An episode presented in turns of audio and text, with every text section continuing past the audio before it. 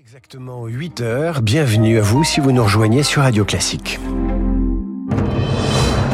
7h, 9h, la matinale de Radio Classique avec David Abiker.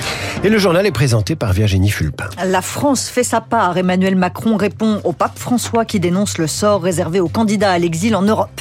Le en même temps appliqué à l'écologie, le président de la République dévoile sa planification écologique ce soir, mais en même temps, il ne veut pas froisser les automobilistes. Et puis Magnanville, un nom qui hante les esprits des policiers, deux fonctionnaires tués chez eux par un djihadiste en 2016. Le procès de son complice présumé s'ouvre aujourd'hui. Et à suivre après ce journal, l'éditorial de Guillaume Tabar qui revient sur le pourquoi du comment de l'intervention d'Emmanuel Macron hier à la télévision. Le président qui a évoqué la politique migratoire, eh bien à 8h15, François Héran, professeur au Collège de France et spécialiste de l'immigration, sera l'invité de la matinale.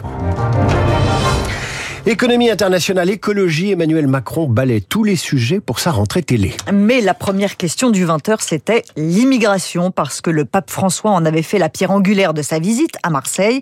Le souverain pontife a dénoncé le sort réservé en Europe aux candidats à l'exil. Le pape a raison d'appeler à ce sursaut contre l'indifférence. Mmh.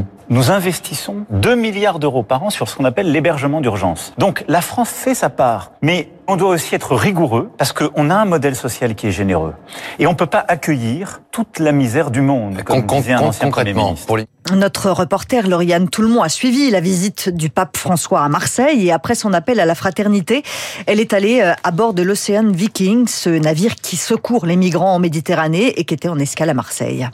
À bord de l'Ocean Viking, depuis deux ans, Jérôme est chef adjoint de mission pour SOS Méditerranée. Ceux qui quittent la Tunisie, ils arrivent devant un tas de ferraille, on leur dit vous allez souder votre propre bateau.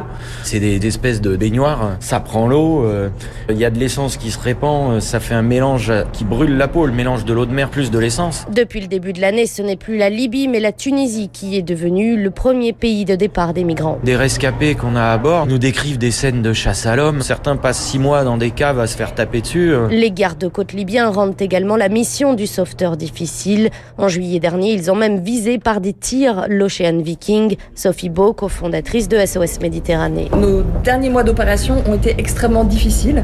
On ne nous transmet pas les coordonnées des embarcations en détresse. Nous sommes à l'aveugle. La directrice générale de l'ONG dénonce aussi un harcèlement administratif des autorités italiennes. On nous attribue immédiatement un port sûr, mais un port sûr très lointain, ce qui nous amène à devoir naviguer 4 à 5 jours aller puis retour pour aller débarquer les rescapés. Les besoins sont pourtant de plus en plus nombreux selon l'Organisation internationale de la migration. Plus de 2000 personnes sont mortes en Méditerranée centrale depuis le début de l'année. Le reportage de Lauriane Toulmont pour Radio Classique. L'armée française quitte le Niger. Les 1500 soldats vont être rapatriés avant la fin de l'année, après deux mois de tension avec les putschistes. La France va sortir du charbon en 2027. Oui, Emmanuel Macron a légèrement dévoilé sa planification écologique pour 2030. Il doit s'exprimer dans le détail sur le sujet ce soir. Mais en tant que chantre du en même temps, l'écologie, c'est sans froisser les automobilistes. Ce qui est très important pour nos Français, c'est que on est attaché à la bagnole. On aime la bagnole. Mmh. Et moi, je l'adore. Voilà, la bagnole, j'adore, mais le carburant, c'est cher. On oublie la vente à perte, mais pas totalement le quoi qu'il en coûte. Emmanuel Macron annonce une aide pour les automobilistes les plus modestes, mais limitée à 100 euros par voiture et par an. Est-ce que c'est cohérent? François Geffrier a posé la question à Éric Delannoy. Il est économiste et président du cabinet de conseil en stratégie Tenzig. Ça reste cohérent par le fait qu'on passe de plusieurs dizaines de milliards de soutien à l'activité par les boucliers tarifaires à moins d'un demi-milliard a déjà été expérimenté. Donc on sait où on met les pieds et c'est une aide ciblée. Aujourd'hui, on sait que l'inflation ne touche pas les ménages de la même manière et il est vrai que mettre en place une aide qui permet à la fois de jouer sur on va sortir du quoi qu'il en coûte et mesurer les efforts budgétaires, mais en même temps ne pas laisser tomber les Français les plus fragiles, semble une demi-mesure ou une mesure qui paraît raisonnable. Je suis pas sûr d'avoir déjà vu Emmanuel Macron au volant d'une voiture en photo ou en reportage, mais enfin c'est une autre affaire. Pas en tant que président, en tout cas. Raisonnable, disait euh, notre euh, euh, économiste Éric Delannoy. Raisonnable alors que la loi de programmation des finances publiques pour 2023-2027 arrive aujourd'hui en commission à l'Assemblée pour fixer des plafonds de dépenses et passer sous la barre des 3% de déficit en 2027. Le gouvernement a déjà échoué à le faire adopter l'hiver dernier, faute d'accord avec les républicains, Zoé Pallier. C'est un blocage politique aux potentielles conséquences très lourdes pour les finances publiques, car sans loi de programmation, la France ne peut pas prétendre au plan de relance européen. 18 milliards d'euros d'aide doivent lui être versés cette année. Ces fonds resteront bloqués si le texte n'est pas voté. C'est impensable, martèle Bruno Le Maire. Le ministre de l'économie compte toujours officiellement sur le soutien des républicains. LR plaide pour un désendettement plus rapide le gouvernement revoit donc à la hausse ses ambitions. Il prévoit par exemple de ramener le déficit à 2,7% du PIB en 2027 contre 2,9% initialement. Mais il y a peu de chances pour que cela suffise à convaincre les députés LR. Pour eux, voter cette loi, c'est soutenir le gouvernement, regrette un conseiller. L'issue la plus probable reste donc un recours au 49-3. À l'Assemblée aussi aujourd'hui l'examen du projet de loi sur le plein emploi. Il impose 15 heures d'activité hebdomadaire aux bénéficiaires du RSA.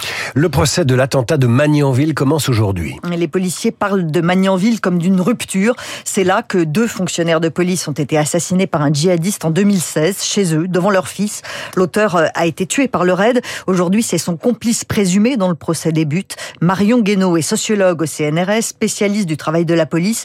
Magnanville, elle en entend parler chaque jour. Ça a été un véritable euh, traumatisme en interne dans les entretiens et les rencontres que je peux faire. Le nom de Magnanville euh, est assez présent. C'est le comportement, c'est des situations aussi d'hypervigilance, euh, avec cette idée qu'on est en sécurité finalement nulle part et qu'on peut être retrouvé et ciblé chez soi. Un certain nombre de policiers disaient je me suis mis à dire à mes enfants ne dis pas que papa est policier, ce genre de choses. ça a vraiment marqué non seulement les policiers, mais aussi leurs familles. Des propos recueillis par Baptiste Coulon. Mission accomplie pour la sonde américaine Osiris Rex. Sept ans après son décollage, elle s'est posée hier dans le désert de l'Utah. À son bord, des échantillons de l'astéroïde qu'elle était partie explorer. 250 grammes de matière d'après la NASA. C'est inédit. Patrick Michel est astrophysicien, membre de l'équipe Osiris, Osiris Rex. Est-ce qu'on va percer le mystère de la vie sur Terre? À la fin de la formation de la Terre, euh, nos modèles montrent qu'il y a dû y avoir beaucoup d'impacts et que peut-être que ces impacts d'astéroïdes ont apporté tous les ingrédients qui ont permis à la vie d'émerger. Alors on veut comparer cette matière organique avec celle du vivant, on veut aussi mesurer les propriétés de l'eau contenue dans ces échantillons pour la comparer avec celle des océans terrestres. Donc petit à petit, on avance de plus en plus. Est-ce qu'on répondra complètement à la question? Probablement pas parce que il reste quand même quelque chose qui manque, c'est en plus des ingrédients pour faire la vie, comment la vie naît, quelle est l'étincelle qui euh, rend euh, vivant tous les ingrédients qui font la vie? Patrick Michel avec Lucie Dupressoir. Osiris Rex, ça ferait une bonne idée de film, ça tombe bien, puisqu'un accord de principe vient d'être signé entre les scénaristes et les studios d'Hollywood.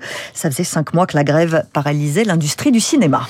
À demain, ma chère Virginie. Dans un instant, c'est l'éditorial de Guillaume Tabar qui revient sur l'interview surprise d'hier soir d'Emmanuel Macron à la télévision avec le